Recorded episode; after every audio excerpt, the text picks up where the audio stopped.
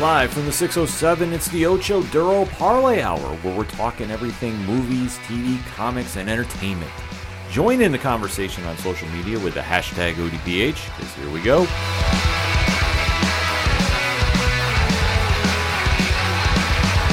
Stepping around social landmines and dodging depression with self-medication. I'm dying to some real- Welcome to an all new edition of the ODPH podcast, better known as the Ocho Duro Parlay Hour. I'm your host, somewhat still standing with a voice. My name is Ken M.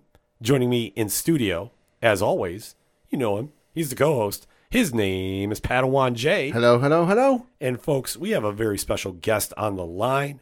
I don't want to say friend of the show because honestly, he's like family to us. He is, I believe, now the official record holder for most guest appearances on the ODPH. Yes. So, and that's and that's a, a, a quite an honor to be had because if we keep bringing him back, you guys keep asking us to bring him back. We love having him back on the show. And he has a brand new book that if you need to find more information about, it's in the liner notes of this podcast episode. Plus, if you go to ODPH social media, you can find it. And Pad, where do you go to find out anything about the ODPH? ODPHpodcast.com. right on because you can go right to the front section of the page. You can click on that beautiful cover and it'll give you all the information about the next big thing in independent comics Pocus Hocus number five, aka Pocus Hocus V2, aka Pocus Hocus V1 5. And however you want to break it down is an issue you need to have in your hands. And there's one person that can definitely talk about it better than I can. Ladies and gentlemen of the ODPH Society, please welcome back to the show the one and only Alan Dunford, writer of Pocus Hocus. Alan, what's going on? Oh my goodness, I, uh, that's probably my favorite part about coming on this is just listening to uh, the new fun and creative ways that you introduce me. Thank you. This is all ad lib yeah, I too. think- yeah, so I I think um, we can usually just cut the interview off after that because it's all just it's all just terrible. yeah. yeah, No, I mean, I am I am great. I'm so happy to be back, and uh, again, like always, thank you guys so much for having me. Um, yeah, I, let, let's get into this thing. yeah, I mean, because obviously the last time we talked to you was Chainsaw Grandma, and obviously that's been a big hit. So, I mean, tell us how has things been from then to now? Um, strange. So you know, we, we did Grandma Chainsaw, and uh, for an issue one, it, it did really well. Um, it surpassed our expectations without a doubt. Um, but it was funny because whenever we we went to go launch Grandma Chainsaw, you know, we we were messaging and and sending it out uh, to people that back Pocus Hocus and everything because that's where our fan base is right now and we're like, hey, we, we're working on something else in between the, the next issue of Pocus, and it's about a serial killer grandma. We know it's totally different, you know. Yeah, yeah. um, you know, people were excited about it, but we still got the question of, you know, oh, this looks cool, but when's the next Pocus coming out? We're like, okay, soon. Um, and then we we go to launch Pocus Five, and then we're getting messages now that are like, when's the next grandma coming out? it's just it's it's funny just, just to kind of see. Um, you know, uh, different people's reaction to to how the books are and everything, and um, yeah, before we get too much in the Pocus, because Grandma Chainsaw 2 is going to be our next campaign that we're running. And of course, I'll be, you know, bugging you guys again to bring me back on for that. Yeah, we've already booked that. That's that's a, that's a no brainer. Fucking twist our arm, why don't you? Yeah, Um, so it was funny though, because the feedback we got from Grandma Chainsaw was uh, was pretty universal.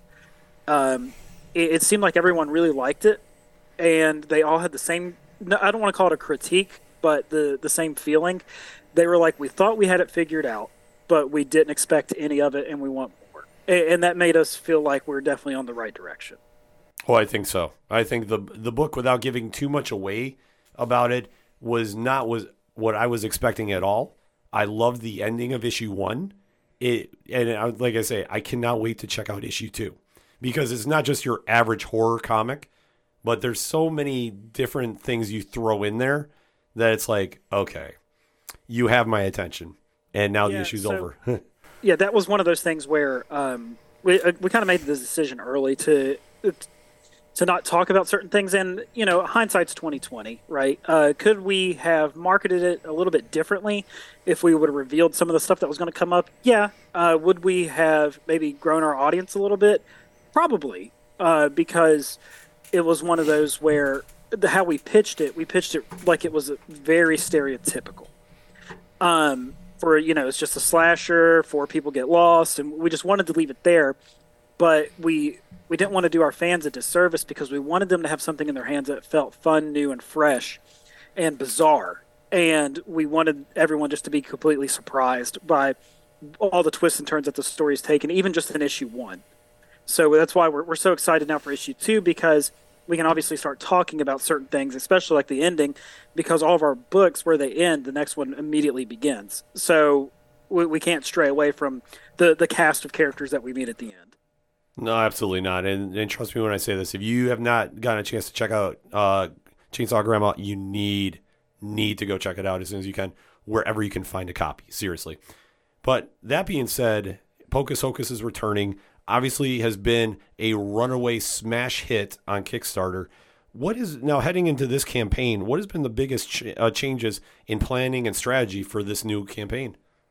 Um, you know, we, we talked about this a little bit in the uh, the green room before we went on. Um, so it's kind of nice to elaborate on it a little bit more. But this is our issue four ended our first arc, and from where this is our first comic series, it was kind of it's it's hard to figure out how do you market this thing now, right? Like, do you market it as volume five, which it is? It's a continuation. It's immediately after issue four ends, issue five begins. Do we do we market it as that, or will newcomers be too intimidated and say, "Oh well, you know, there's there's five issues now"? Because we always want to make sure we have fans new and old, because you know, not everyone that has read, you know, issue issue one or two of Pocus Hocus is going to come back for the next one hmm. because you always can't plan for that. Right. know? So you, you want to also grow your audience and have new people. So we were figuring, well, do we market it as volume two, number one, or will people think they need to read volume one for? So it was all just so so many weird marketing decisions that we had to try to make. But um, you know, we even switched up the title to Kickstarter a little bit, and after we did that, it seemed like it, it kind of uh, meshed a little bit better uh, with the direction of the book because yeah, chapter five does begin volume two, but it is also a continuation of the series and um, you know, with every campaign that we do, we always have catch-up tiers for people that are coming in new, and uh, we always try to build an a la carte system. So that way, let's say someone backed number three and then get number four, they can back issue five and add on number four. So we, we really just try to make it fair for everyone, and we don't try to like you know strong arm anyone into buying like a huge tier or tier they don't need with extra junk, just so they can get caught up or, or just get a cover that they want. No, I mean I think that makes perfect sense too, because the one thing is for, with every campaign you're going to have new eyes on your project, so you, you definitely want to come with something different, something fresh, and especially if somebody's coming in because they hear about this on a podcast or at the comic shops or wherever they get their comic news. Word of mouth has been something that I notice eh, with Pocus Hocus especially has really been a driving force, like the whole DIY movement of it. And if anybody doesn't believe me, you watch from what's happened from issue to issue that we have done here personally. Like I'll just take it from just the ODPH perspective. Every review that we have done for Pocus Hocus has like almost doubled in views every time out. Oh wow, Yeah, no, legitimately. And that's awesome. yeah, like it, it's crazy to to say, but it's like every time, like it grows more and more. And then we always have people asking, like, "Oh, when's the next issue? Where do I find out more?" And then it's just usually me sending out DM links and like, "Here, go get the copies yourself." But it's one of those things that more people are like, "I hear about this book. What can you tell me about this? What you know? Why why is it so great?" And I'm like, if you read it, it's self-explanatory. Like it holds its own for being, you know, a great mix of humor and horror and you know all meshed together. And then you think about like, especially in this day and age, just with word of mouth and how important that is. The you know, if you want to call it a viral moment, but it's like when somebody catches wind and starts playing the game of telephone. I mean, that's the easiest way to really create some buzz. And you guys have that right now. I mean, that's just gotta be such an incredible feeling. Oh yeah, w- without a doubt. Because um, you know, I I think I say this every time we're on here. We are our own worst critics. Yeah. Um, you, know, you, you second guess yourself, and, and you just want to make sure you want to make sure you're always trying to do fun and innovative things. Um, and you know, you look at your your fellow peers and everyone around you, and it's it- it's cool to to watch them and see what they're doing. And you you just I don't know. I, I think one thing about this team is that we're trying to learn from everybody, and we even try to learn from ourselves. So even in our group chat, we're always trying to uh, improve what each other's doing, and even from a writing standpoint, like these guys, uh, they challenge what Will and I are doing, and it, it, I feel like it makes us better for it. And because this team, we, we want to put out the best possible book that we can, and you know, personally, you know, I, I think probably about everyone would say this, but um, I, I I do feel like our issues keep getting better and better because uh, Brian has like such a good handle on, on what we're doing and where we're going and uh, he kind of knows what we're what we're really looking for and, and Jason knows how to step up his coloring on certain things now because we're all so comfortable with each other. So it's just uh, I don't know it's just it's something so cool to see. And um, you know we were talking about just seeing the growth and everything you know uh, for for those who don't know uh, this got picked up by Source Point Press so we, we can't say too too much right now, but uh, definitely expect to see this thing in comic book shops this year. That's amazing, uh, dude. Yeah, it's wow. It's, it's a weird feeling because we feel like it just kind of happened out of nowhere. No, but I mean that's a testament to you and your team. Like everybody at Top Hat Studios is like you can just tell when you read a book, like how much the creators are invested. And you know? You hit it right on the head when you say you're your own toughest critic because you care. Like this is your project you're putting out to the world. Like you, you, that- you know, and you know that you have a lot of eyes looking at it. Like you, like, and it's just trying to you know gauge about how much the audience is you know, in size wise. But you always have somebody looking at it, so you definitely want to make a great first impression. And I think you guys do that. And but it's always that thing to be your own worst critic because whenever you do something in in art and podcasting and TV, movies, whatever, et cetera, et cetera, you're gonna want to make sure you leave that lasting impression that people want to come back and see it or hear it or whatever the case is.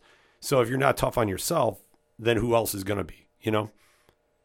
Yeah, we were um, we were so nervous whenever we went to go release uh, Grandma Chainsaw because we didn't know how people were going to take it, right? Um, but then after we we did get back a, a lot of feedback, we were so happy, and it let us know that we were definitely on the right track because um, it, re- genuinely we felt like it left people wanting more. So that was uh, that was something really cool to see too, and it just motivates us, you know, to keep pushing forward and, and trying to tell fun new stories um, you know, I, I talked about it with you before, and we got asked to do a short story for Roseblood Manor, Yeah. and we absolutely were, were over the moon with uh, with how that turned out because it was our first take on a short story, and um, yeah, uh, we they asked us to come back for issue two, and we, we can't wait to reveal that a little bit later. Oh, let's go, man. That's awesome. I'm so happy for you guys. Like seriously.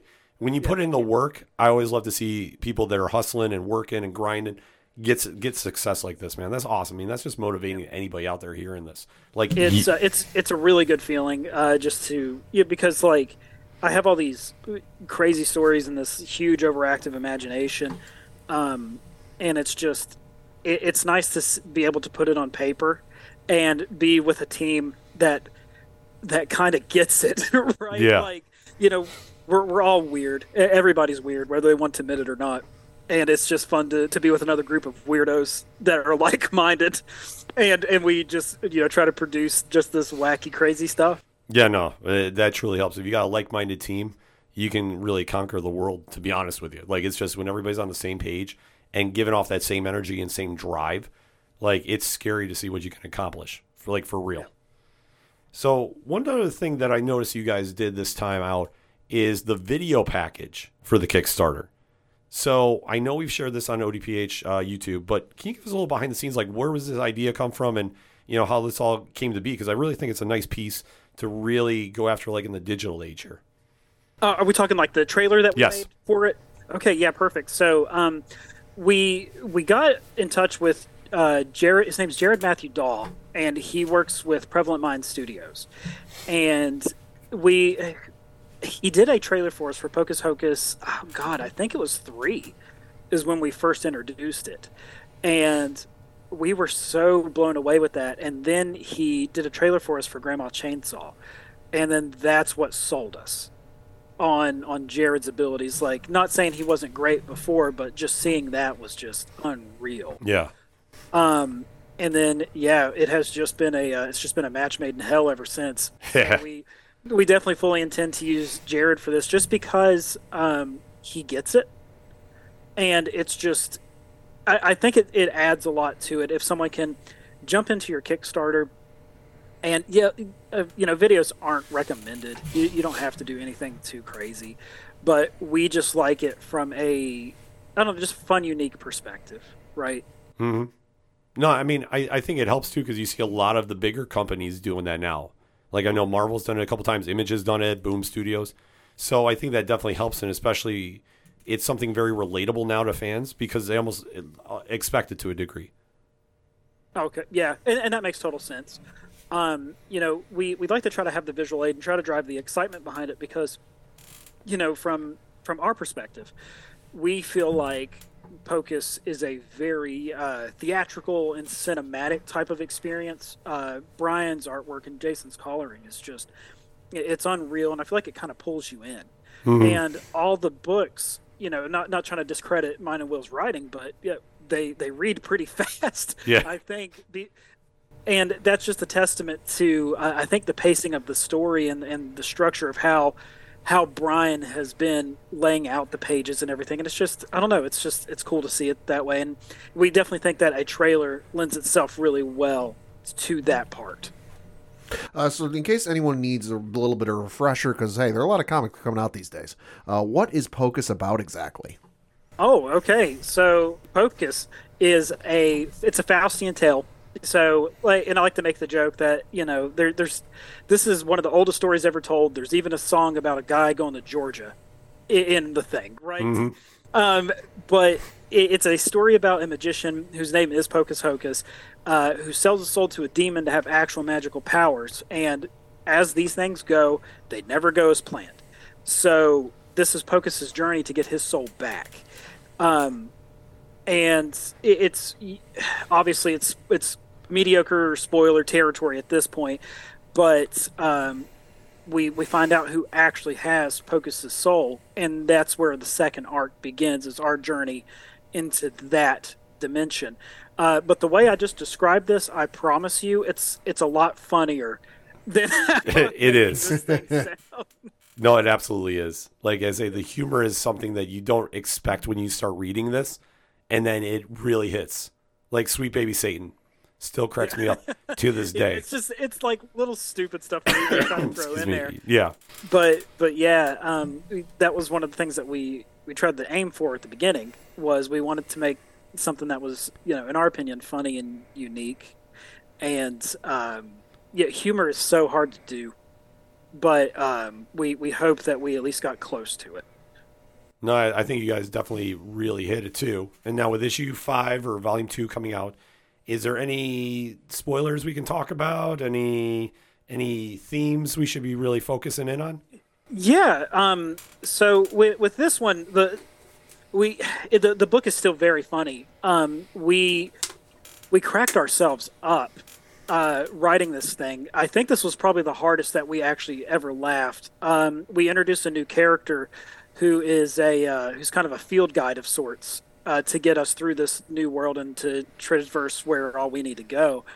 Um, and that was probably the hardest that Will and I have ever laughed while writing something um, just because this character is just so stupid and so crazy that we we never thought we'd be able to make something like this, but it just kind of worked in the realm of everything. But um, even in the ash can that we have, uh, you can tell that there's definitely a darker tone to this one, and that was uh, without a doubt on purpose because the the stakes are getting higher Yeah. we're we're getting to a point now where actions have consequences, and everything that Pocus has done, whether it has been selling his soul for his own personal gain or, or selling his soul to impress his father, um, all these actions have consequences, and it it really plays well with the theming of the book with what we're going for, especially in this realm. Whenever we really start to get a deep dive into the uh, the character that Lilith is. Ooh. Okay. I'm excited. Well, I was already excited to begin with. I love this. Yeah. uh, but okay. Yeah. All right, I'm gonna try not fanboying out a little bit. Yeah, yeah. We, um, you know, like I said, it, because i issues one through four, it's light, whimsical. There, there's still some sinister uh, I guess sinister nature to the thing, but this one we're we're pretty on the nose with, you know, the you, you got to get your head straight, Pocus, because this this is serious now, right? Um, but of course, like I said, we we still have s- a blast working on this thing. And that's and that's the best thing too. Is like you go into these new arcs, and it's always kind of like a gamble, so to speak. But you can still tell the energy's still there, and that's the Yeah. big thing. That you guys are all still having fun doing this, and that's what it should be at the end of the day, because that does translate to the readers so much. Yep. And also another thing that I know you have coming out too. Well, actually, it's been out for a little bit now. Is a Substack, and this has been something that's been popping up on a lot of writers lately. So, can you talk a little bit about your Substack or Top Hat Studios and how this all came to be? Yeah, um, Substack is. Th- this is what I will say about it. Um, we we're always learning, like I said, and we we want to we want to know what our peers are doing, um, why they're successful, because we also want to be successful too. Who who doesn't in in this world, so we we've talked to them to see what they're doing, what they've noticed, things like that. And the the common response that we get is that a Substack is the way to go because social media is obviously, and you guys know this too. It's it's bad for for bogging down um, the algorithm, right? Yeah. so your your post can get lost and depends on what time of day you post and everything but but an email stereotypically i mean granted I, I fall victim to this sometimes but you know you're supposed to check your email Yeah. Um, not saying everyone does but but you do need to sometimes yeah. Uh, I, the stories I could tell. Like, yeah Yeah. so so having an email direct link to somebody is so much better and has worked out better for us in the long run too because we're able to to do stuff on there that we normally wouldn't be able to do uh, from a stereotypical social media standpoint because we can show off our projects that we're working on. Uh, you know like let's say we're, we're showing off uh, grandma chainsaw 2 uh, whenever that campaign is being close to completed we can actually send that over to everyone in our substack mailer list and be like hey get an early look at the campaign. Instead of it just being the notify me on launch page you can look and see everything that we have on there and let us know what you like and what you don't like and that way we can kind of fine tune it a little bit and maybe take something away that we thought was a good idea that maybe people are like nah it's kind of stupid no one's going to buy this reward right yeah. Um, because you know we we want the feedback we Right. want to know when we're doing well but we also really want to know when we're doing bad because it's it's our promise to you guys that we deliver the best product possible and the way we can do that is if we listen to you No, I th- I think that's very honest, and that's something you want too because you want to make that connection. Like I'm in a, a few different substacks too, and it's always very telling about like, who really wants to make that connection and really jumps in those chats and really gets that back and forth the one on ones. Yeah. Like I said, like, you know, that's, and I think that's important that a lot of people need, need to do that too. It's, we, we just want to know why you like us. we want to know why you're, you know, why you're here. So that way we can keep pushing forward and making sure that we're, we we don't fall into different conventions and we're always delivering, yeah, like I said before, something fun and unexpected. Uh, so with that in mind, with Top Hat Studios, what have you what have you guys got coming uh, this year? Okay, so this year, obviously, we're we're trying to be careful with how we stagger these releases, but as of right now, you know, subject to change, all that stuff, however you want to look at it, um, we are going to be launching. We got Pocus Hocus going right now, uh, and after this is done, also you can pick up Grandma Chainsaw on this. So if you missed it, it's an add-on uh, because the next book we have coming out is Grandma Chainsaw Two. Um, while that campaign is running, we will have. Um, I think the Roseblood Manor campaign is going to be running for that one too. Okay. Then after that, we're looking like we're going to be doing, depending on how it lines up, we'll either be doing Pocus 6 or Grandma Chainsaw 3. Uh, the reasoning for Grandma Chainsaw 3 this early is because uh, I'm not saying we're on a clock or anything like that, but we, you know, we're poised for that one to be solicited in shops whenever issue four of that is finished. So we also want to try to get that out as soon as possible too. So that way everyone can celebrate with us for the launch of Pocus uh, once that comes out to comic shops, and then we can also celebrate that much sooner when Grandma Chainsaw comes out. That's a big lineup for 2023, man. I'm so excited to see it when those projects come out, man. Yeah, we we're very we're very excited. Um, we're obviously cautiously optimistic, nervous, however you want to look at it, but we uh, we just feel like we just feel like this team is, is just doing such a good job, and they're doing more than Will or myself could ever ask for, and just just thank them to the moon and back. Uh, and that's all you can really do is, like I say, when you have that teamwork, it makes the dream work, as they say. Yes. Yeah, the the dream it brought we all want the same dream, so we feel like it's working then. Yeah, no, absolutely. so before we let you go, obviously we're going to ask you a couple fun questions. And obviously, the last 24 hours has been dominated by DC films because they've Yes. released their brand new slate of projects coming out. So the question I have for you is if Pocus was getting picked up for something, would you want to see it be a live action movie, a TV show, or an animated show? Obviously my my gut reaction is to see it as a as a live action um but i think it would serve really well as just a strong animated film Okay. um now if you ask will my co-writer he would tell you he would want to see this thing as a stage play Really? I can see that though. I can I can definitely see that. yeah pocus is very theatric um, and it just kind of lends itself pretty easy to to that whole medium but yeah pocus or will would want to see pocus as a stage play Yeah, like I say, it, it could definitely lean in that route too. Like I, I was always kind of going back and forth about because I could see live action would be awesome, but special effects might be a little tough. But I could definitely Yeah. see the animated animated version would definitely work out. yeah i honestly i wouldn't care just wa- i just want to see this thing in any form and i'll be i'll be so happy Yeah.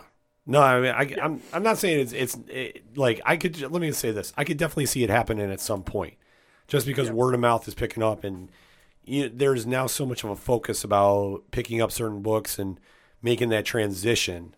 And I think now, obviously, it's a little kind of weird time you're hearing with uh, you know, certain streaming services and such, you know, cutting back and and kind of you know lessening what they're doing. But I could definitely see like with a book like this, it will definitely come back in full swing, and this could be something down the road. It could be picked up for something. That, yeah, it's just tailor made for it. yeah it would just be that would be an absolute dream if we ever got anything like that like i, I think that's what everyone would want right um, it's just i don't know it's just so surreal to, to think about it it's just it's even surreal just to think about it you know being able to open up an issue of previews and be like hey i'm in there Yeah, that's I think that's what's going to be like really nuts. And then just to see it happen with Pocus One, Pocus Two, Pocus Three, Pocus Four, and then we see Grandma Chainsaw in there. It's just going to be like, God, where where where does the time go? Um, and, and I think you, I think we talked about this last time, but it's just it's kind of wild because we're at the point now where our Kickstarters, the covers are considered to be exclusive because whenever we get into shops, uh, you won't be able to have these covers that we're selling on Kickstarter. So the only way to get them is just to back the campaign because, um, you know, and it makes sense. The Source Point Press they they want all new covers that we haven't used before. well, that And I makes sense. totally Yeah, that. Yeah. So we already have four new Brian Belondo and Jason Smith covers already done, um, and they are uh, they're some of my favorites uh, that we have for the thing. So it's just uh, yeah, it's just cool. no, that'd be awesome. And now, if there is one song that's on your Spotify playlist that sums up Pocus Hocus number five, what is that song? Oh man, I'm I'm going to say, man, I didn't expect that one. Let's let's go with something like super heavy. Okay, Let Let's do the Fly and the Bee by Darko. okay, Let's do that. okay. Let, let- I'm sticking with that one. No, that definitely works. I know. I I know a couple of our listeners are, are, are really gonna be popping right now. That they're Yeah. talking. You know, you're talking some real metal right there. Yeah, let's let's do that one just because uh, I love those guys anyway. Um, yeah, yeah, we're, we're gonna stick with Darko for the.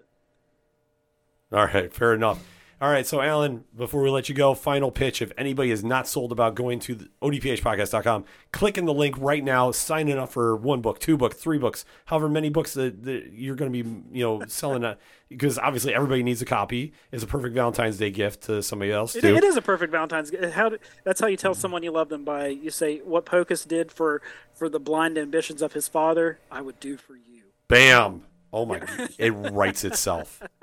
that that needs to be on a Valentine's card. But if if we need to sell that to anybody, what's the final pitch? Pocus Hocus number five.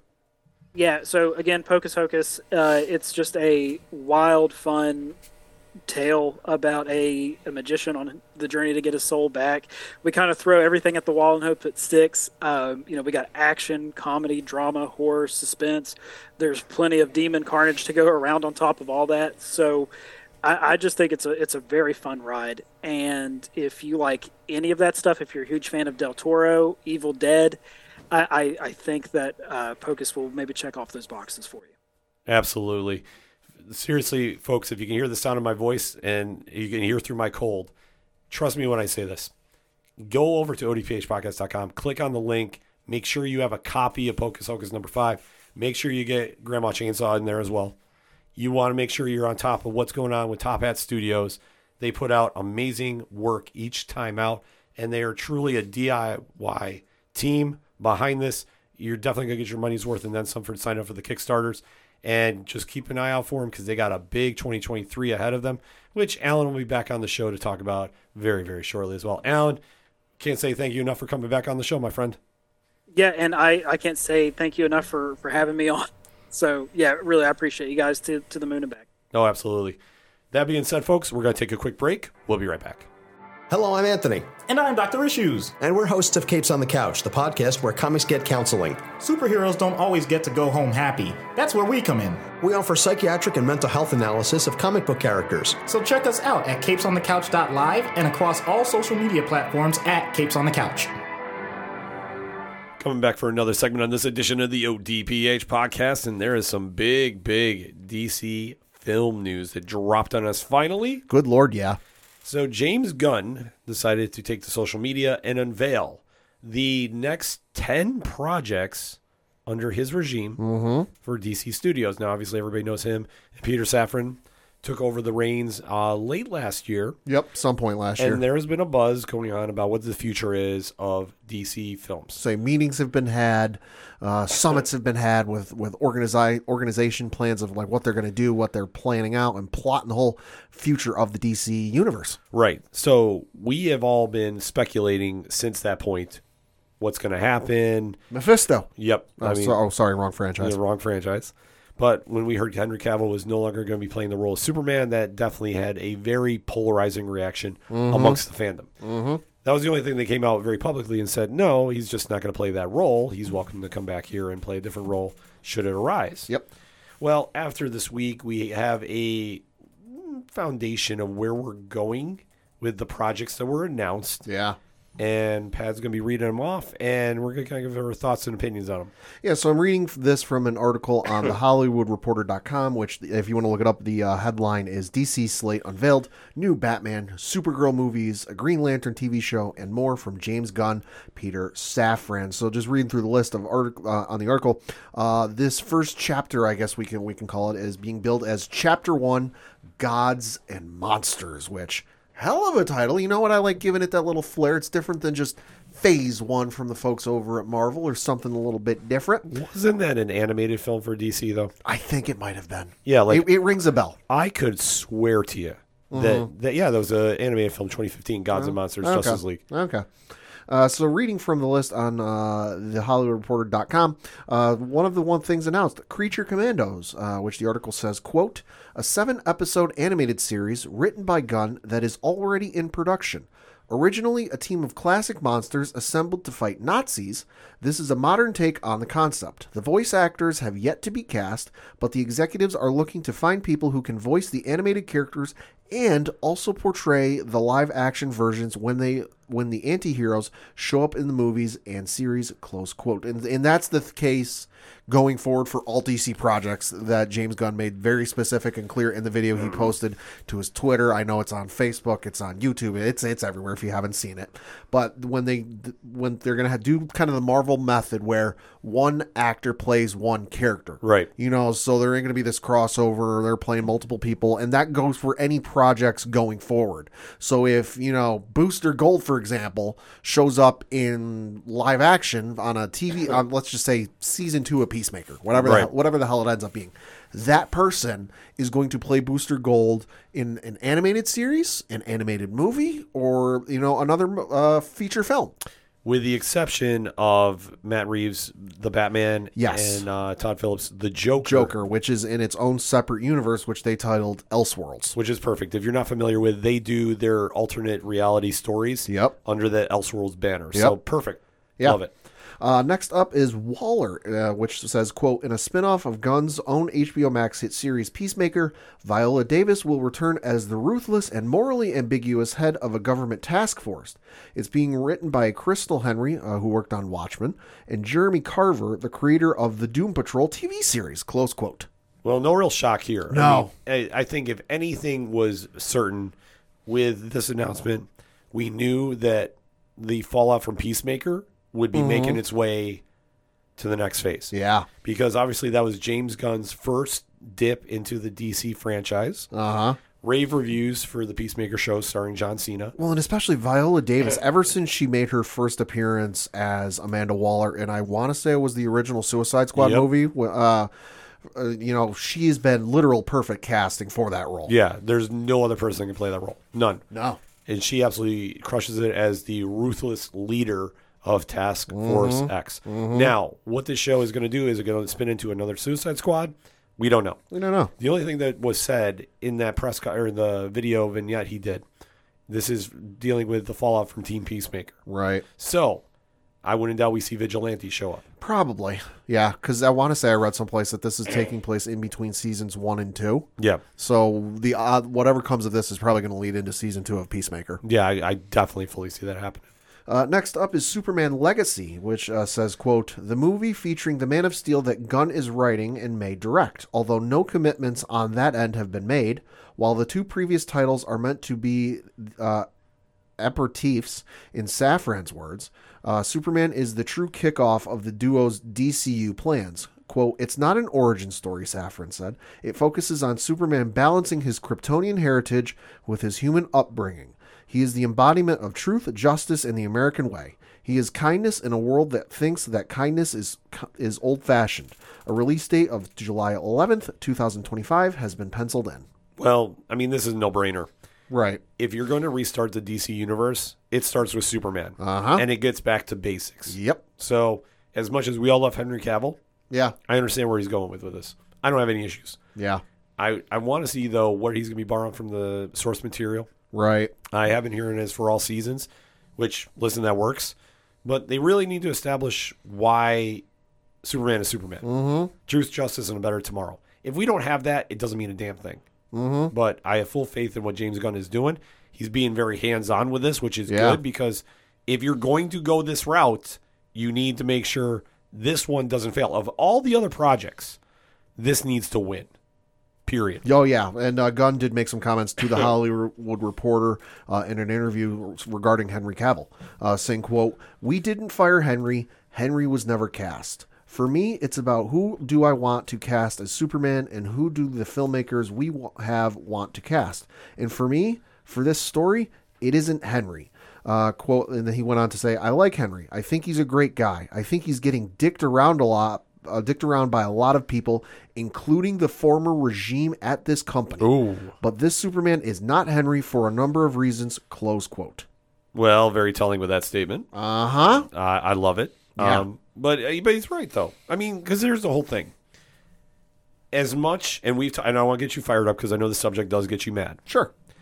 As much as the Snyder verse has a fan base that won't give up the dream, Oh yeah, I, yeah. The whole Netflix thing. This is a situation. If you're hitting the reset button, you need to hit it hard. Oh yeah. with the core characters. Now, Amanda Waller is not a core character She's of all. DC. She's all. Well, she, you know, in in regards to the movies, she's never interacted really outside of that one bonus scene in in Suicide Squad. Well, Black Adam. Oh, that too. With Black Adam, she's never really interacted with like the core group. Yeah, I was gonna say the original Suicide Squad uh, movie with Ben Affleck. Right, yeah, scene there. yeah. But, but but but it gets back to the point. When you talk about the core characters of DC, Right. It's the original seven of the Justice League. Yeah. Superman, Batman, Wonder Woman, Aquaman, Flash, Green Lantern, Martian Manhunter. Yeah. Like that's your core group. Yep. So I understand why he's hitting the reset there. He's going to need to, albeit though there's one project that we we might see one hangover from, Okay. but we'll get to it when we discuss it. Uh, but in terms with the Superman movie, I'm glad they're you know it's not going to be an origin story. We know what it is at this point. We've seen it. How, we've seen it how many times between film and, and TV. Don't need no another origin story. Uh, next one up is Lanterns, which says, "quote Greg Berlanti's long in the works Green Lantern TV series has been scrapped, and Gunn and Safran have parted ways with the longtime DC uh, series steward. In its place will be a new take on the space cops with power rings. Our quote, our vision for this is very much in the vein of True Detective, Safran described. It's terrestrial based. It will feature prominent Lantern heroes Hal Jordan and John Stewart, and is one of the most important shows they have in development.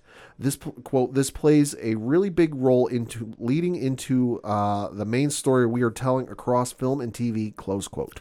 Well, I'm definitely excited for this.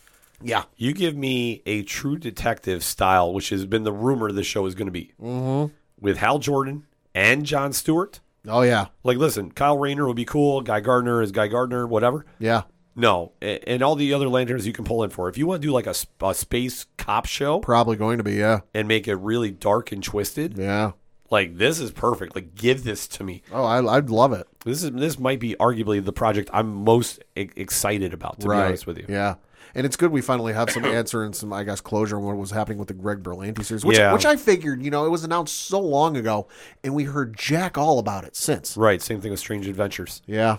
Uh, next up is The Authority, which the article says, quote, a movie based on a team of superheroes with rather extreme methods of protecting the planet that first originated in the late 1990s under an influential imprint known as Wildstorm, run by artist and now head of DC Publishing, Jim Lee. Quote, one of the things of the DCU is that it's not just a story of heroes and villains, said Gunn. Not every film and TV show is going to be about good guy versus bad guy. Giant things from the sky come and good guy wins.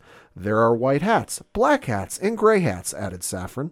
They are kind of like Jack Nicholson in A Few Good Men. They know what you want from them on the wall, or at least they believe that. Close quote. Okay, I will be honest.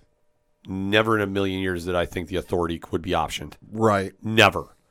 And I know you're not familiar with them, Nope. but the minute I heard this, I freaked out. I was like, "Are you? Wait, wait, what?"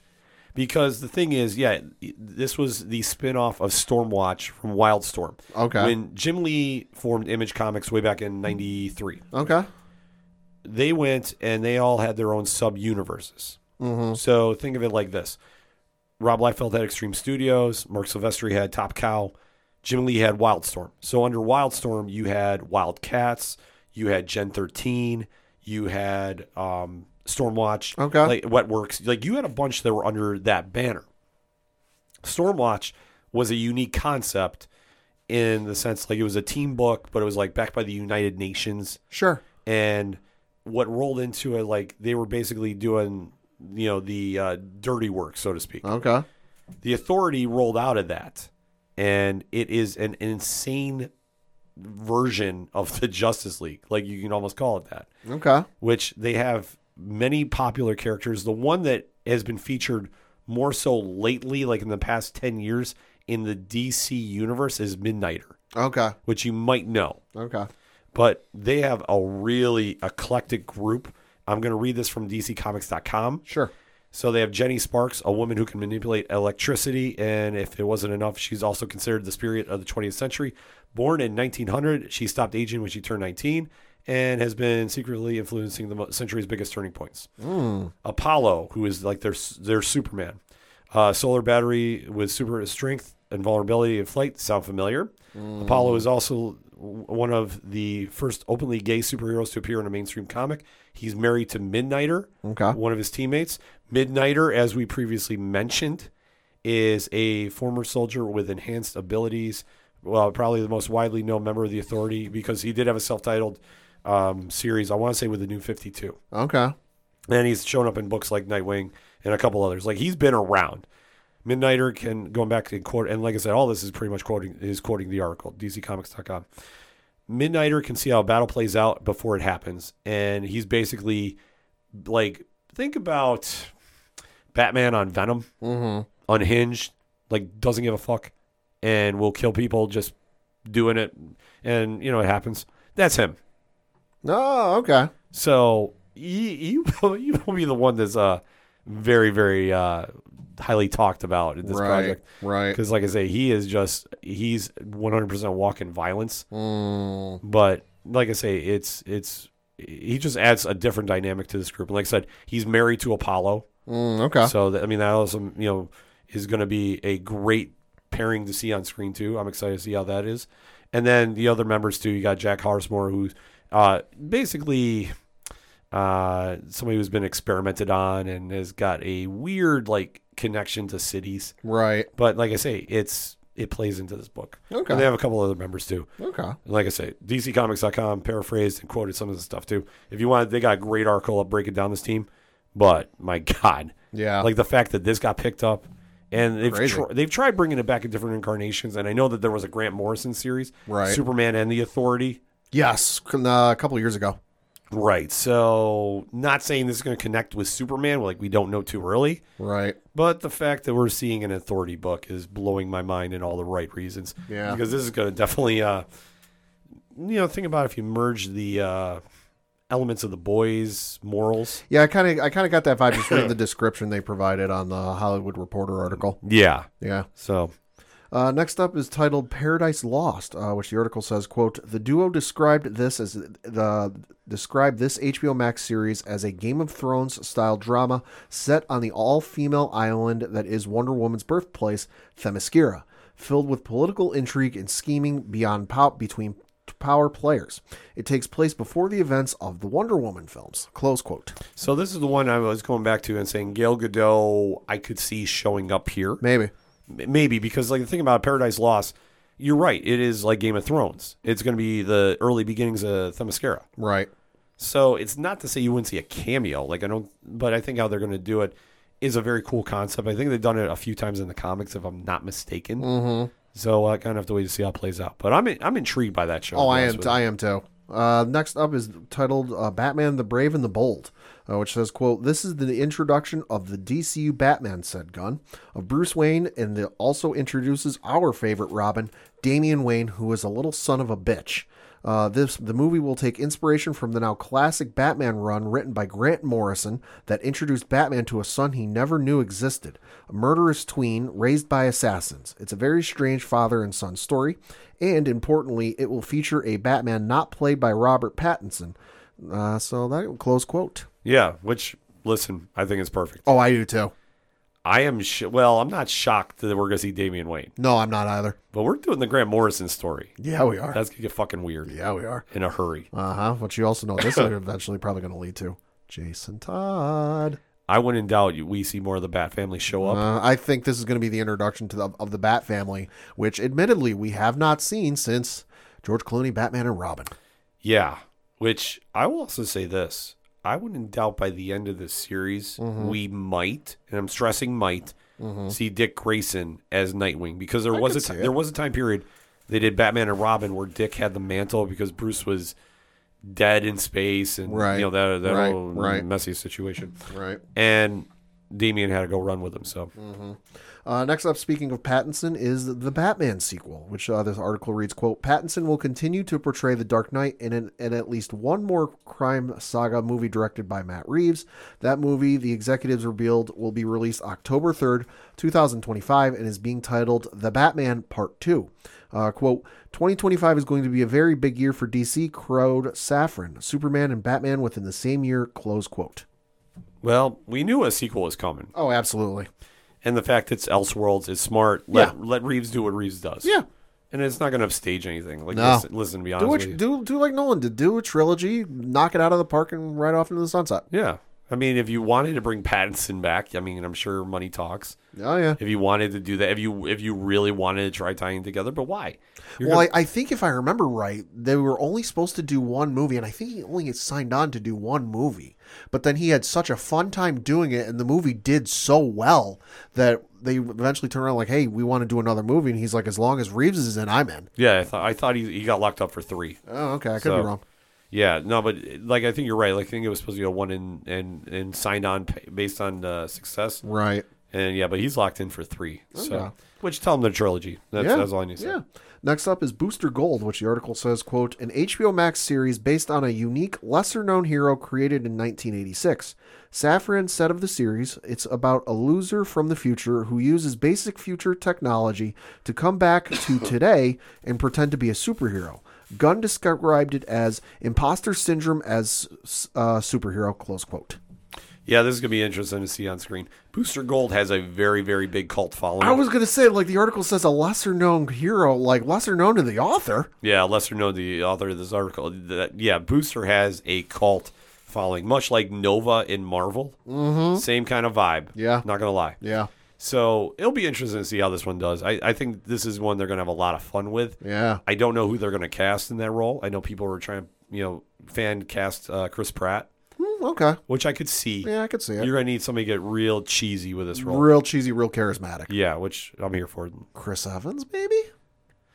Ah, I could like. I'm just thinking Chris Evans and like how cheesy and, and kind of goofy he was in Knives Out. yeah, I'm, I'm just throwing it out. it names. could happen. Uh, next up is Supergirl Woman of Tomorrow, uh, which reads, quote, taking its cues from the recent Tom King written miniseries, this movie promises a different take than what most think of when Superman's cousin comes to mind. Quote, we will see the difference between Superman, who was sent to Earth and raised by loving parents from the time he was an infant, versus Supergirl, raised on a rock, a chip off Krypton, chip off of Krypton, and who watched everyone around her die and be killed in terrible ways for the first time, uh, for the first 14 years of her life, and then come to Earth. She is more hardcore and not the Supergirl we're used to. Close quote. Yeah, I'll be honest. I've not read this story. I've heard nothing but raves about it. Ah, I've heard that too. Yeah. So I'm excited. You know, like if you're going to do it, and especially with the the praises coming out of the source material, right. I'm on. I'm all on board with it. Uh, and then lastly, of the ones they announced, Swamp Thing, uh, which reads, "quote A horror film that promises to close out the first part of the de- first part of the chapter." Close quote. Well, I Swamp Thing, I think is uh, money on the table. Yeah. That, you know, obviously the CW show that came over via the DC universe, and, and people forget that that was actually going okay until they had some financial trouble. Right. You know, like I forgot. I think it was like a tax break that didn't work out. It's been a while, folks. Yeah. But that being said, if they want to go back to it, Swamp Thing you can make some money off of, and especially in the right hands, which I believe they have the director of Logan, James Mangold. Uh, yes, I've heard that. Yeah. Yeah, he has been tagged to this as well as an early Okay. lead. So, like, Okay. listen, I'm here for it. Yeah, uh, and they did bring up briefly the slate of movies they got coming up uh, this year, which include uh, Shazam: Fury of the Gods, which is coming out in March, uh, The Flash, which is coming out in June, Blue Beetle, which is coming out in August, and then Aquaman and the Lost Kingdom, which is coming out in December 25th. I mean, listen, Gunn is still calling The Flash, uh, you know, quote, probably one of the best superhero movies ever made, close quote. We'll see. Well, okay, uh, let me break this down in an editorial stance. So, my opinion on this is he's not going to bury the film. Right. They still need to make money off this. Yeah. It might be the biggest pile of flaming hot garbage. Mm-hmm. And you're not going to hear him say a bad word about it. That's the same reason, and I, I know I was in a couple chats uh, talking about this too, about Ezra Miller's future as the Flash. Mm-hmm. Why would you tell a pop culture fan base he's fired, but yet we're still going to push this movie? Like, how much sense does that make? Nah, not much. So the fact that they are they're still going to pump this, yeah, because they want to make money off this. Mm-hmm. Because if they take a big L with this movie and with all the bad PR about Ezra, Yeah. it's not out of the realm of thought. Yeah. So why are we sitting here and like flipping out about Gunn's comments? Because what's he going to do? Shit on it? Yeah, like no. like seriously, like No. for, for everybody that's like losing their mind about this, it's like pump back and see the big picture Yeah. they need to make a profit because if this doesn't make a profit when they try doing some of these other projects that they haven't even announced yet. Right. Well, if it comes back, well, you didn't make money with the Flash. It's not on them, but they still have to try salvaging or salvaging up, uh, you know, whatever was left over from the former Yeah. regime. Well, and, and the article does go on to say, "quote uh, Gunn also said that the, the four leads of those films could potentially return to their roles in DCU projects down the line. Quote: There's is nothing that prohibits that from happening," said Gunn. Among those uh, actors is Ezra Miller, the troubled star of The Flash, who was has found themselves at the center of several criminal investigations. They ple- they uh, pleaded guilty to trespassing earlier this month, and who, in August, announced they were seeking treatment for c- complex mental health issues. Safran said the executives remained hopeful Miller is on a path to betterment. Quote, Ezra is completely committed to their recovery. We are fully supportive of that journey they are on right now. When the time is right, when they are ready to have that discussion, we will all figure out what's be- what's the best path forward. But right now, they are completely focused on their recovery, and in our conversation with them in the last couple of months, it feels like they are making enormous progress. Close quote. Well, I mean, yeah, of course. I mean, it's good to see if he's getting help and you know he's Yeah. taking steps in the right direction. Well, the fa- but the fan base has already pretty much spoken. I mean, that's the problem. Yeah, that is you know, until we really see something change for him, yeah, I think everybody's still going to be very skeptical about this movie. yeah. But I understand what they're doing from a business point. Yeah. And that kind of sums everything up with that. Yeah, but it, it sounds like you know with these those those uh, Flash, Shazam, and then uh, Aquaman, Aquaman. It sounds like that might be the end of the previous regime of films. It's going to be a case by case basis if we see what happens with those actors and actresses and what have you from those franchises going forward. You know, could we see you know Zachary Levi come back as Shazam? Maybe.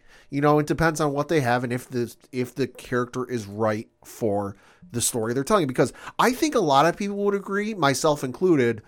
Opinions about the Snyder Snyderverse aside, Henry Cavill's a fucking amazing Superman. Oh, absolutely. In in terms of playing Clark and playing the the role of Superman, he's fucking phenomenal. You know, one of the best to do it, if not the best to do it. But clearly, for the role and for what James Gunn is writing, he's not the right he's not the right person for Right. for it. So Zachary Levi, in my opinion, now granted, I've only seen two performances of Shazam, and that was one was the animated series, and one was in these movies. But Zachary Levi plays a phenomenal Shazam. But if they decide to bring Shazam into the DCU going forward, if Zachary Levi doesn't fit the bill of what they're wanting to tell, don't get all up in arms about it because hey, listen, they like the guy. You know, it's just he's not right for the role. So it's it's gonna be a case by case basis, and we'll see. I think you you hit it right on the head, Pat. I think it's going to be case by case. I think the only safe bet is Flash is done. Right. And, and like, listen, this movie could make a billion dollars. Right. They're still going to recast. Yeah. There's no. I'm, I'm sorry. Like for everybody that's like really worried about this, he's going to reset the timeline. He's going to disappear in said timeline. Yep. Spoiler alert. It's go- it's gonna be like the end of the Justice League Dark Apocalypse War movie. yeah. where like things went to absolute sh- spoiler alert things went to absolute shit and then barry went to do basically another flashpoint and reset the universe and that was the end Yeah. Shazam, I also think is done after this. As much as I love them, like I, I, I really enjoyed the first one. I'm excited about the second one. i mean it, i think that it, that's the case i mean cavill's not coming back all signs are pointing to dwayne johnson not coming back as black adam so there go your two big matchups you could do for a third film Right, because that's the thing. If you don't have Black Adam, it, it makes no sense. which which let's be let's be clear neither said has neither side has said they're done with each other we're not going to make another black adam movie but they're not exactly announcing it and you just kind of got to read between the lines of what Yeah. they've said in the past Exactly. So, like I say, I'm not holding any breath on that one. no Aquaman is tricky. Uh, yeah, because you know they've said they've said he, he's perfect for Aquaman, but then he also wants to play Lobo, so we'll see. Well, I think you're going to have this. I wouldn't doubt that they la- they label the sequel that's coming out this year Yeah, as Elseworlds. uh, maybe. Then you can write that in if they want to go Lobo. Yeah, yeah. But then again, here here becomes your question. All right, as much as we all want to see Lobo as the comic fan base, Sure. I don't know how Lobo translates to the pop culture audience. The only expo now I'm speaking from this as a mostly pop Sure. culture guy because I didn't start reading the comics up until the last decade or so. Yeah. The only exposure Lobo has had outside of the comics was a couple of episodes in Superman the Animated Series in the 90s. Right. And then uh, he might have shown up in an episode of two of either Justice League or Justice League Unlimited. I can't speak for any of the newer cartoons, whether he showed up in that, but for the ones I know, like the, the Justice League, Justice League Unlimited, you know, Batman the animated series, and all those spin off ones, and then uh, Superman the animated series, he showed up in a couple of episodes for Superman the animated series, and then he might have shown up for like one or two episodes of Justice League Un- in, or Justice League Unlimited. Yeah. So it's not a real big exposure. Right, and that that's one thing. I mean, Jason Momoa could absolutely carry a film Right. if they want to do it, but I think it's just it's tricky about what you want to do with a new universe. Right. Like we take a look at the ten projects that they've announced. Creature Commandos is the like the picture perfect James Gunn project. Yeah. Frankenstein and monsters in World War II. Yep. Boom. That's all you need. And trust me, this thing is going to be a monster, pun intended. Aha. Then you also see he's playing it safe by doing Superman and Batman and Robin Right. and Paradise Lost, which the concept might be a little crazy, but I think it's a it's a perfect way to do a Wonder Woman story now until you figure out what direction you want to go with her, and still have a very cool idea for a movie. Yeah. And I think they got it right there too. Yeah. Supergirl is kind of a little crazy uh, in the sense of we weren't really sure what the future was going to be there, but Right. if you're going to do Woman of Tomorrow storyline, I think it's perfect. And like I said, from everything I've heard about this, I'm going to make a point to read this sooner than later. Mm-hmm. I think that this is going to be a, a great way to transition her to the big screen. Right. And then you take a look at some of the other books that are coming. Booster Gold. Uh huh. I think that that's going to be a fun project. I but it'll be a t- you'll hear by the time it's all said and done. Where's Ted Kord Right. and where's Blue Beetle? Right. I'm just going to say that right now. Uh, the other thing got mentioned and brought up was uh, Superman and Lois, uh, the, one of our favorite television shows going right now. Uh, switching over to an article from Variety.com, uh, the article says, "quote Superman and Lois is expected to continue for one or two more seasons, according to DC Studios heads James Gunn and Peter Safran." The future of the CW series was revealed by the pair at a press event on Warner Brothers lot on January 30th, at which they laid out their initial development slate. Uh, when asked about Superman and Lois, Gunn said, "quote It's a show everybody everybody likes, so it's going to keep around for keep going for a little bit." Close quote. Gunn and Safran were also asked about the future fate of the upcoming CW series Gotham Knights, though neither had any commitment. That show will debut its first season on March 14th. Uh, close quote. So Superman and Lois sticking around for at least a couple more seasons. Yep. Makes sense. Uh, Gotham Knights to be determined. Yeah, another case of we're not going to say it until it comes out. Uh huh. Just putting that out there too for the karma. Yeah. But I guess overall, I mean, I'm happy with the slate that we saw. Yeah, like it- I- it's it's not like the standard. Oh, we're gonna do a Superman movie and a Batman and an Aquaman and like no, they're taking some risks. They're setting up some larger stuff, and I like it. yeah, no, Creature Commando is a big risk, but it's like I said, this is picture perfect James Gunn. Yeah, The Authority is a big risk, Right. But that's because if fans are thinking this is going to be Justice League, oh no, no, no, no, no. yeah, This is going to be completely different. But like I say, I like the team, and I I'm going to be very interested to see the pop culture reaction to this team because they're violent and brutal and just absolutely go off the place. And I can, like I said, I love Apollo and Midnighter, so I can't wait to see them on the screen too. I'm super excited about that. And then you have Batman and Robin, mm-hmm. which Damian Wayne live action, long overdue. yeah, yeah, Long- absolutely. long overdue. So there's literally something for everybody here, Uh huh. and I think that's smart for Gunn to do, because I know people are, uh, you know, complaining we didn't hear anything about Green Arrow. I think it's coming. At some point, when when the first chapter is titled "Gods and Monsters," uh, Green Arrow is neither a god nor a monster. Yeah, and, and I say, and it also depends on your your definition of gods too, because Yeah. Booster Gold considered a false god Yeah, if you know his story, and then you literally have some monsters in this setup too. mm-hmm. But overall, I think he's got a good sense of direction where it's going. I do too. I think Lanterns is going to be the most interesting show out of this. Yeah, I'm all in for Authority. I can't stress that enough. And whatever he's going to do with Superman, Batman, and Wonder Woman, I, he's definitely made a point to establish the Trinity again. oh, absolutely. Which you have to. Yeah, if you're going to do DC films, this is the direction you need to go in. So, as us fans, we have a lot to be excited about, and we have a lot to speculate about. So, that being said, hit us up on the hashtag, hashtag ODPHpod. What is your thoughts about James Gunn's DC film slate? Are you excited? I know the Twitter poll said people are very, very excited. Are you not? And what projects are you excited to see on screen? Let's have that discussion, shall we? We're going to take a quick break. We'll be right back. Hi, and welcome to The Capsule Life, a show for the most casual and dedicated fans of comics and a member of the Comic Watch family. I'm your host, Sean. Join me and discover what the world of comics and graphic novels have to offer. From one on one interviews with industry professionals, roundtable discussions with passionate fans, and reviews on the latest comics, TV shows, and movies. You can also check out our website, www.thecaptionlife.com, to find out where you can listen to us, a list of all of our episodes, and where you can find us on social media under the username at Caption Life. You'll get a new episode from us every week, so hit the subscribe button so you don't miss out.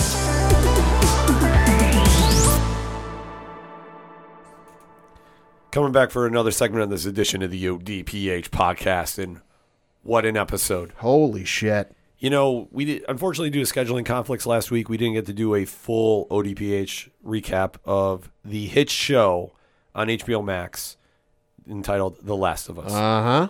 And last week's episode was very good. Yeah. No question about it. But my God, episode 3 Mm-hmm. of this Smash show based off the Naughty Dog video game has blown everybody away that has seen it, Mm-hmm. and rightfully so. Mm-hmm. Pat, I know you got numbers of viewership. Yeah, so in terms of viewerships, uh, reading from an article over at Variety.com, the article says, quote, The Last of Us has become a bona fide hit for HBO after achieving record-breaking viewership for both Episode 1 and Episode 2 and scoring an early renewal for a second season. The series has already reached new heights with 6.4 million viewers having tuned into the third installment Sunday. The number comes from a combination of Nielsen's measurement of linear viewers across airings of episode 3 on HBO on Sunday, plus Warner Brothers Discovery's own first party data regarding streams on HBO Max through the night. Uh, the audience of The Last of Us is still climbing at this point is a significant feat. The series entered HBO roster, HBO's roster as the brand's second most viewed series premiere in over a decade, comparable only to the debut of House of the Dragon in 2022. And by its third episode, House of the viewership House of the Dragon viewership was already dropping. By contrast, The Last of Us Episode 3, 6.4 million viewers, represents a 12% increase from last week's 5.7 million, which was itself a 22% improvement on the first episode's 4.7 million. Yeah. Close quote. I'm not going to crown it just yet, but this is easily on its way to that Walking Dead level of pop culture status. Uh huh. In three episodes, Yeah. the performances by Pedro Pascal and Bella Ramsey in the title roles of Joel and Ellie Yeah.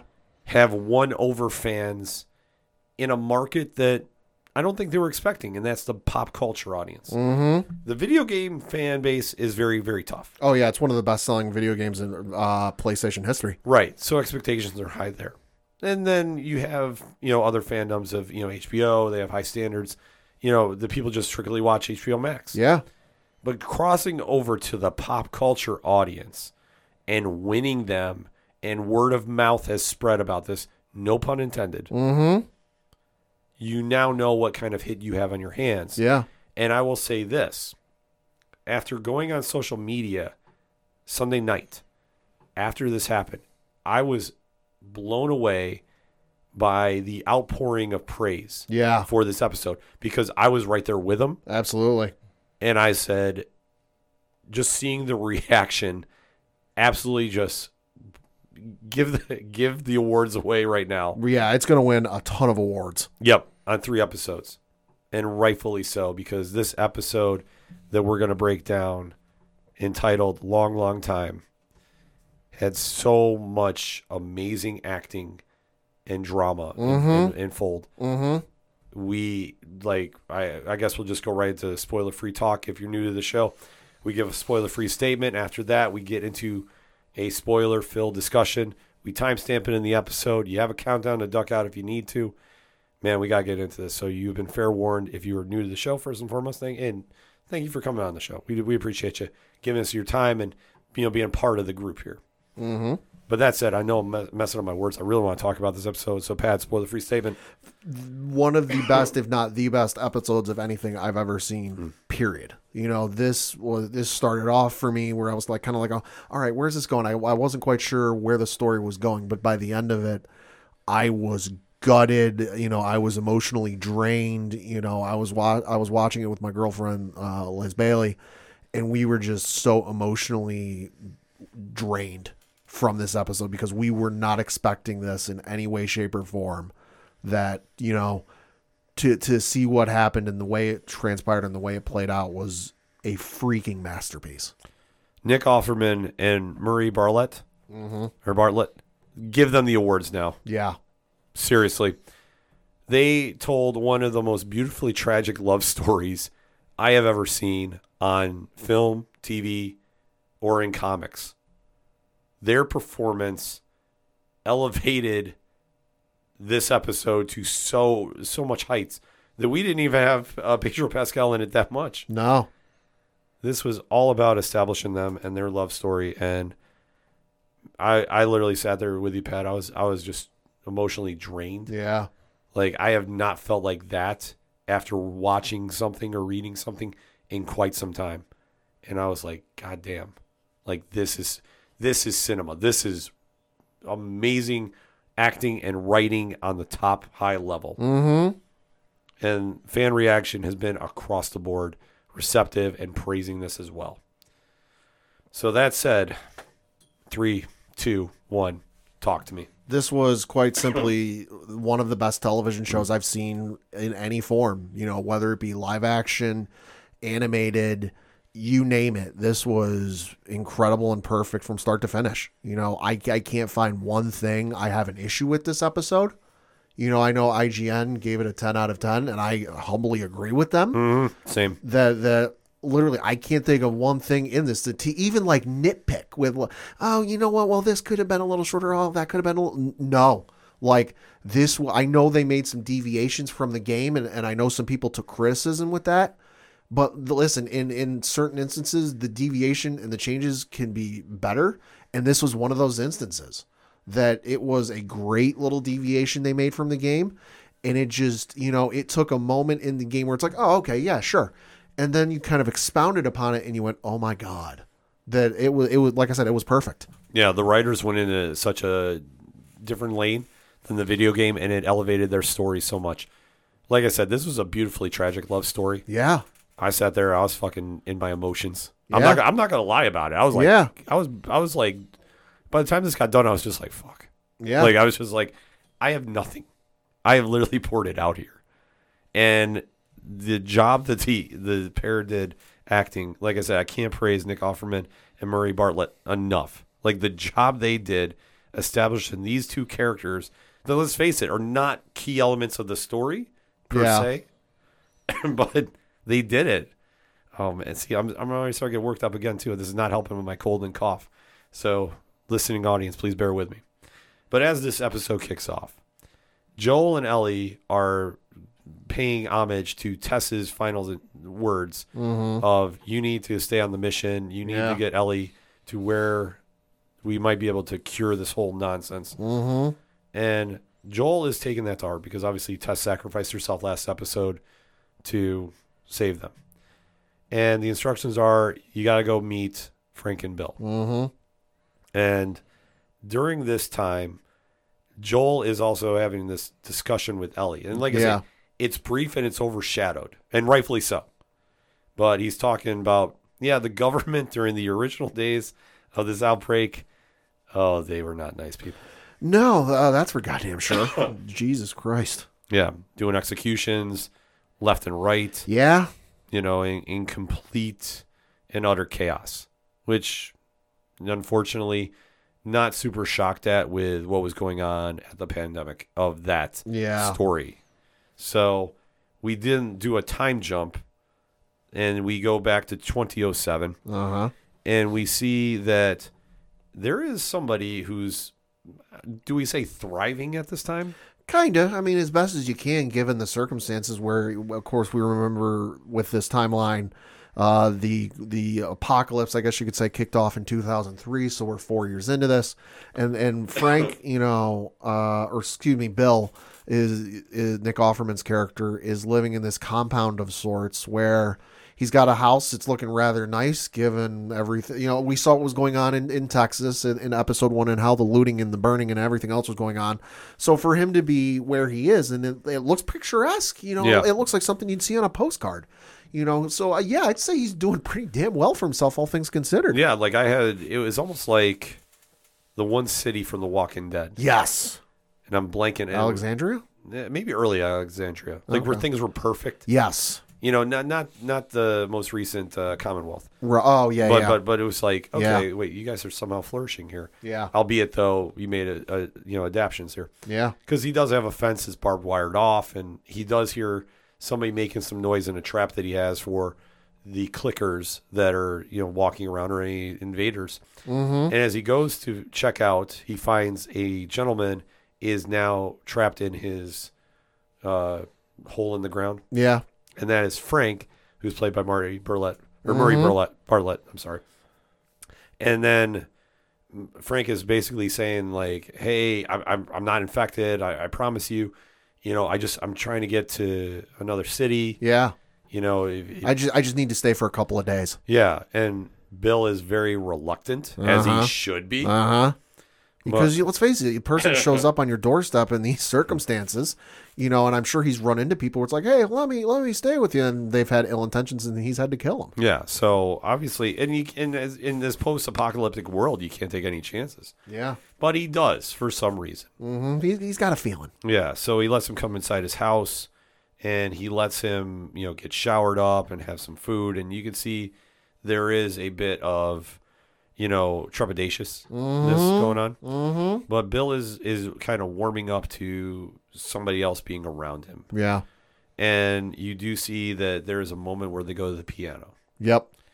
And during this piano, Frank is kind of playing a song, Mhm. and Bill tells him immediately stop. hmm And Frank is basically saying, like, uh, to paraphrase a bit, he's like, "Oh, that that reminds you of somebody," and he said, "Yeah," and he's kind of like, "That's not a wife, is it?" Nope. And he's like, "No." So they wind up coming from this moment into having a passionate moment, Mm-hmm. and you see that now they are together. That he basically Frank stays Yeah. and doesn't leave. He is now with Bill. I, th- I think they're unofficially married because it's kind of hard to get married in circumstances going on with the apocalypse and everything. Right. But I think if, if things were a little bit more normal, they'd be married. Yeah, so they are thriving in this new new world, if you will, Mhm. and obviously, you know, enjoying the talks of music and Yeah. and you know, like more things that couples do. Yeah. So you do have that, but we then jump down the timeline again, Uh huh. and Frank is in contact with somebody on the radio, Yep. and who this turns out to be, Pat, is Joel and Tess. Yes. So Joel and Tess make their way to Bill's compound, who he's not happy to see. Hell no. He is like, "What are you doing? We doing?" don't make friends. Yeah. Oh, I, I, how Offerman delivered that line. Offerman's so damn good. Yeah, he was amazing. in This because I mean he, he understands he's he's completely paranoid. Yeah. About the world. Which Yeah. listen, I'm not blaming him. He's not a doomsday prepper. He's a survivalist. Right. And he's just sitting there going like, "What are you doing?" And he's like, "Well, you know, we gotta make friends." They're like, "No, you don't. No. This is how we stay alive." And then you see that you know basically they're they're forming that bond a little bit Right. of what's going on, and and like I say, I don't want to say I got the vibe of frenemy, Mm-hmm. but I kind of did from their lunch date. Yeah. You know, so- Yeah. They, yeah, like like uh, Nick Offerman's character was like, I'm only putting up with this because Frank told me I had to. yeah. So and which is something you see with a lot of couples. Yeah, oh yeah, I would say you, you. It's clearly you know the introverted person against the extroverted person, Mhm. where Nick Offerman is clearly playing the introverted person that is perfectly happy to stay home, eat some pasta, and watch some Netflix. Whereas, his- whereas as his partner is the like, hey, let's go out, let's have drinks, let's go, you know, do some mini golfing with some friends, and he's like, "Ah, I just don't want to. Right. Because Bill understands the rules of this world. And he's trying to keep everybody alive that he loves. Low profile. Yeah, which is Frank. So the fact that you're inviting more people in is causing for alarm. Mm-hmm. And this does come back to haunt him in a, in a little bit. A little bit. because they do have invaders come on the property. Yeah, some people, whether it's they know about it or they just kind of stumble across it, they're kind of sneaking up on them while both Bill and Frank are asleep one night.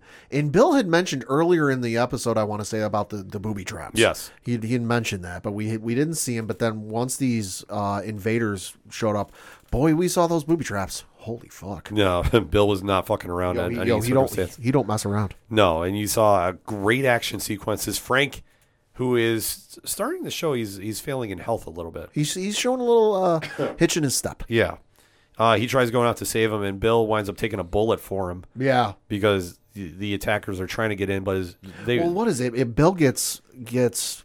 Uh, he's he's standing in the middle of the road with a stand- sniper. standing in the middle of the road with a with a sniper rifle or or an or a rifle with a scope. Yep. And he's and he's holding his own, but Frank distracts him. Is what it ends up being because Frank wakes up, hears what's going on outside, sees Bill is gone, goes outside to like, hey, what the? He, he grabs a pistol and he goes outside and he yells to Bill, and Bill looks back towards him, Yep.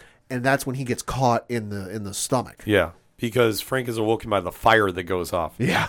Because, like we said, Bill's not fucking around this There, episode. there's like chainsaws or something that rise out of the ground that start hacking at legs. There's homemade flamethrowers popping out of the ground. This, Thi- like, this is insane. this is one of the most wild scenes going on. And Yo, you know what? Walking Dead, take notes. Yeah, I was like, I don't know who thought of this, but my God, this is fucking brilliant. Fucking Walking Dead. Yeah, we got some uh, guard towers and some prison walls. Yeah. Fucking Last of Us. Yeah, we've got flamethrowers. If we can ever do a time jump, I want to see Bill go to the Walking Dead universe. Oh, please. Give me, give me three episodes on Tale of the Walking Dead. Please. Putting that out there. I know AMC reps are listening. Hi, there you go. But then we go back a little further, and you see obviously Frank and Bill's bond is still growing together after nearly losing one another. Uh huh. And now in present time, Yeah. Frank is dying. He's he's sick with something. They never say what, but, Right. But it's, it, but all the only hint we get is it was because uh, Bill says, "Oh, well, we'll we'll find a doctor. We'll go find somebody who can help cure us." And Frank says, "Listen, even if we could, this illness was was incurable before all of this happened. Yeah. So it's something very terminal." Right. So we don't know what it is, but it's basically brought up that Bill wants to formally marry Frank. Yeah. And then they say, you know, Bill says, okay, well, after I, I want you to euthanize me. Mm-hmm. And when they do, you know, after they get married, Yeah. well, Bill doesn't want to live without Frank. Yeah. So when Frank passes, Bill kills himself. Mm-hmm. Emotional scene. Yeah, and, and the music playing in the background. Just, just this is what you know. Because once they talked about, you know, the, the- helping uh, Frank, Frank die. You know, I was like, Bill's probably not sticking around. Yeah. No, you could you could definitely tell. Like, and they even allude to this later because now when you have Joel and Ellie, Yeah. you know, arrive at you know Bill's house, Yeah. they find the letter that was left for Joel, Yeah. and basically was saying Frank was my my reason to live. Mm-hmm. Once he was gone, I had no reason to live, Right. and you know, like tragically poetic. Well, uh, well, and even Joel gets a little gutted too because uh, Ellie is the one who finds the letter. Yeah. and he and she uh, Joel says to Ellie, "Read what it says." And Ellie starts to read the letter, but it gets to the part where it says "stick with Tess." Yeah. And Ellie stops, and, and Joel pulls it from her, and that's when we get the rest of the so double whammy there. Yeah, no, they they definitely hit you right in all the feels with this one. And then the episode ends with the truck is now left Yep. for Joel. Yep. So they take his truck and the weapons left for him and you know, like whatever they had. Um and then there we go. Off Yeah. the, you know, to go find Tommy. Yeah. End the scene.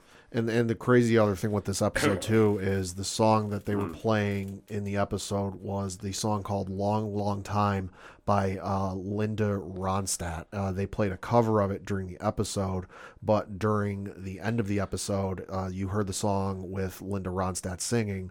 Uh, according to the folks over at Spotify, they said in a tweet, "quote On Sunday, January 29th, between 11 p.m. and midnight Eastern, there was a more than 4,900 percent increase in U.S. streams of "Long Long Time" by Linda Ronstadt."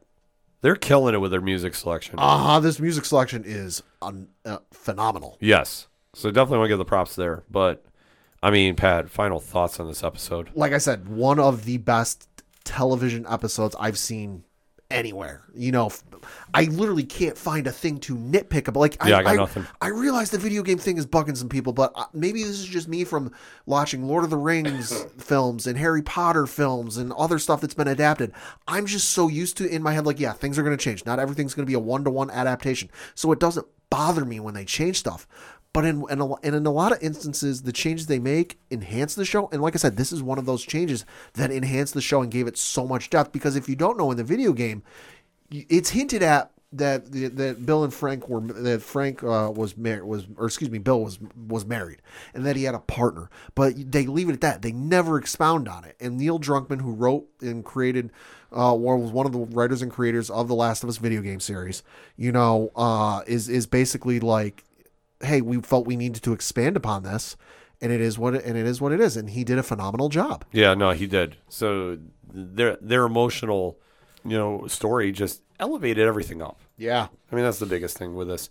Love is love. This was a a, a perfect love story, ended tragically, yeah and this connects with everybody. Yeah, I mean, it's and the love story started off so nice because it's like, oh, hey, even in the darkest of times, you can find love. Yeah, And then it went so dark, yeah, but it was beautifully told. yeah. Like I say, one of the most best episodes of TV you're going to watch all year. Yeah, even even if you don't watch any of the other episodes in the series, you really don't need to watch the other No. ones to get this one. You can just pop this one on, you know, and, and watch this one without any context. Like, seriously, go watch this. do yourself a favor. Go, make sure to go check it out on HBO Max, wherever you are watching The Last of Us, and definitely hit us up on the hashtag, hashtag ODPHpod.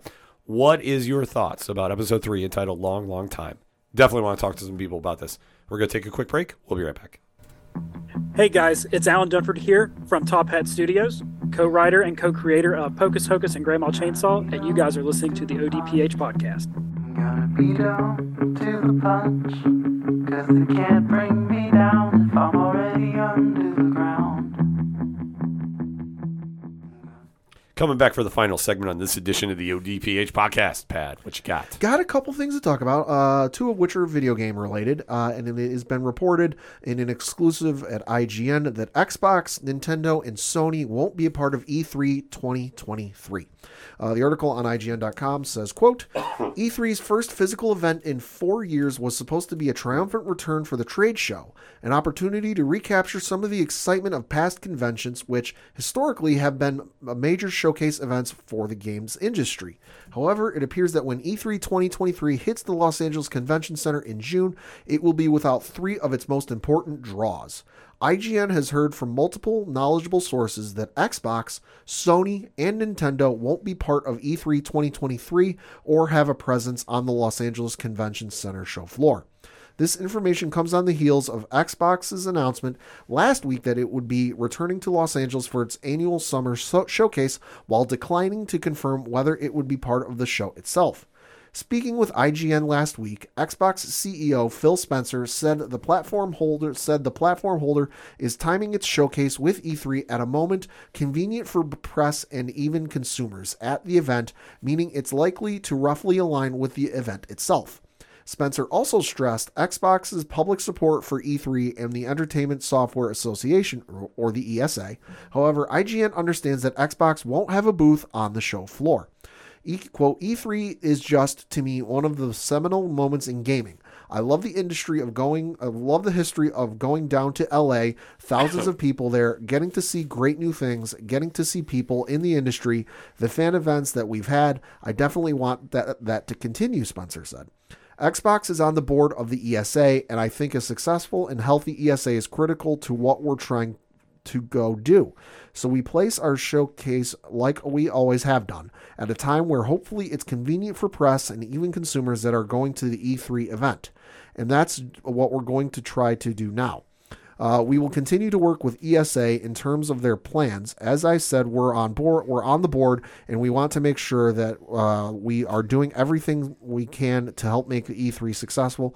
Close quote. Uh, so this, for all intents and purposes, sounds like the end of E3 as we knew it. Yeah, no, I think it's I think it's a wrap. I mean, Yeah. if you if you can't draw on the big names, Yeah, the big three. I mean, I hate saying it, but there's no point. I mean, because Ubisoft won't, or not Ubisoft, uh, Bethesda won't be there because they're a part. They're they're a part of Xbox. Yeah. You know, and if Sony's not going to be there, you're not going to have Insomniac there because they're a part of PlayStation.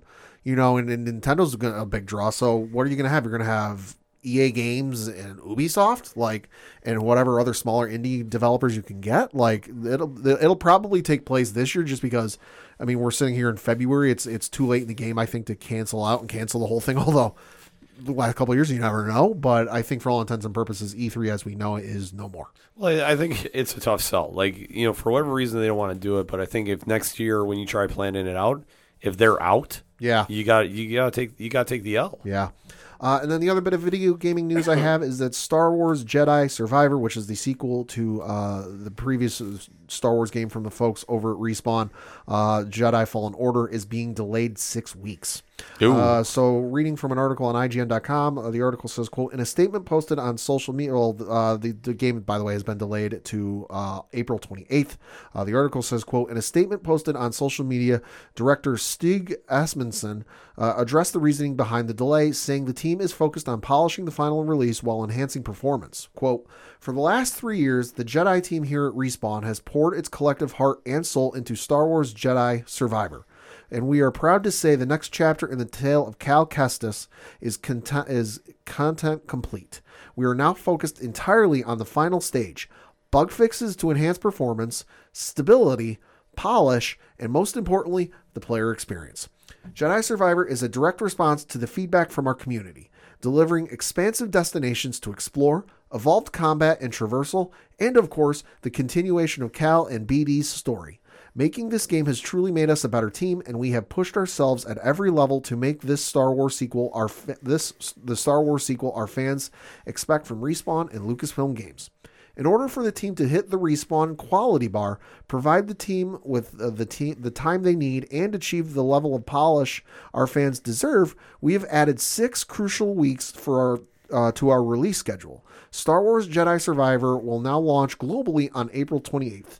Thanks to EA, Respawn for uh, and Respawn for giving us the time to deliver the best experience for our players, and to all of you uh, to all of you for the understanding. Close quote. So hey, another six weeks ain't really nothing to, to Yeah, fuss about. Yeah, it's not like six months. Yeah, if anything, uh, hi, I'm looking at you, Cyberpunk 2077. You need a game to be perfect at launch in terms of no bugs, no nothing crazy, because otherwise it can kill your game. Yeah. You know, just look at some of the past history. Enough said. Uh, so uh, I'm still excited to play it. Uh, and lastly, certainly not leastly, I got an audiobook recommendation for folks. Uh, well, it's kind of an audiobook. It's a radio drama of sorts. Uh, it is Star Wars: The High Republic: The Battle of Jedha. Uh, it's an unabridged. Uh, it's written by George Mann. Okay. Uh, yeah, uh, it's a fully uh, voiced audio cast, or excuse me, fully voiced uh, cast of characters voicing. So it's not just one person reading it and modulating their voice a little bit to change it. No, it's it's guys and girls voicing various characters. Uh, and the description of this is after the events of the High Republic convergence, the Jedi travel to Jedha in this all new Star Wars audiobook original. Uh, Jedha, the worn streets in of this ancient world, serve as a confluence for the galaxy, visited by all, yet owned by none. Here, the Jedi are but one creed among many, worshipping and studying the Force. From the Guardians of the Whills to the Path of the Open Hand, countless beings come to learn and to share in peace. As as all of Jedha prepares for its festival of balance, the galaxy still reels from the violence on Eiram and E'ronoh. E'ronoh, uh, but after foiling a plot to escalate the war between the two planets, the Jedi believe that a lasting peace may be within reach.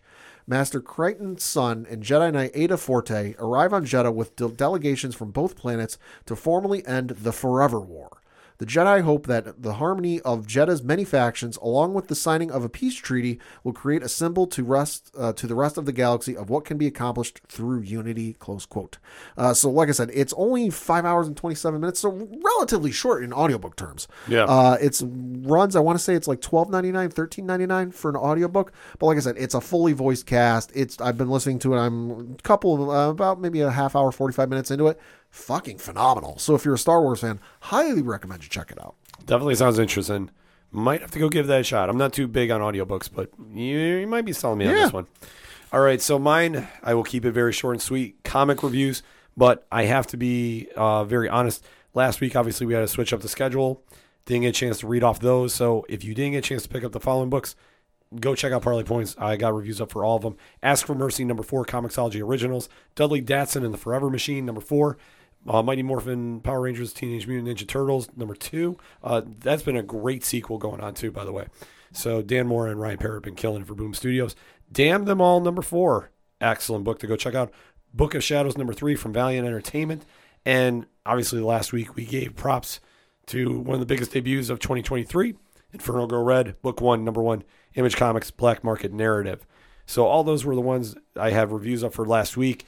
Want to give them their fair due because I said we were going to mention them on the show, but last week got a little crazy with the schedule. So make sure to go get those. This week at the comic shops, Marvel, Silver Surfer Ghost Light, number one. So okay. interesting story going on there. Over on DC, Lazarus Planet Legends Reborn, number one. Uh, that's their big crossover event they have going on now, Lazarus Planet. So you definitely want to go check that out. And Parlay Points reviews for this week three from Image, Blood Tree number one. Now, Pat, I know you're not going to like this one. It's a horror book, Nope. but it's a it's a true crime story. Two detectives are chasing after a serial killer. Very cool twist in the story. They kind of tipped it off in the preview, so I'm not. I kind of stayed away from it, but you get the idea what's going on here as well. But I don't want to spoil it for anybody. It's well worth picking up. Also, double shot from Black Market Narrative and Image Comics in the Massiveverse, Radiant Black number 21 and Rogue Sun number 10, which Rogue Sun number 10 is absolutely amazing. Radiant Black is always solid, so doing a lot of world building going on there for a big storyline coming up. But Rogue Sun number 10, you definitely want to make sure to go check out. And as always, make sure to go out and support your local comic shops and Comixology. You know, wherever you can go buy some digital books, go buy some books, digital or in person. That being said, for anything and everything that is the ODPH, you can find it at odphpodcast.com, where we have a big link on this week, too. Yeah, for the uh, Tyre Nichols uh, Memorial Fund, which, as we mentioned on the uh, ODPH Sports Edition, there is a uh, GoFundMe going on that is set up uh, and, if- and endorsed by the parents Yes. uh, of Tyre Nichols. So it is official. It's not some random person trying to exploit the situation and get some money. Uh, but the money will go to help the parents out and then also help set up a memorial and a skate park because Tyre Nichols did love to skate. Uh, so, uh, well, good situation coming out of the unfortunate tragedy that took place down in Memphis. Yes, definitely donate it if you can. Share it at the very least.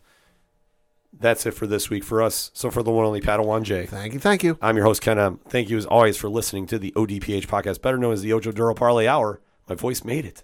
We'll see you next time.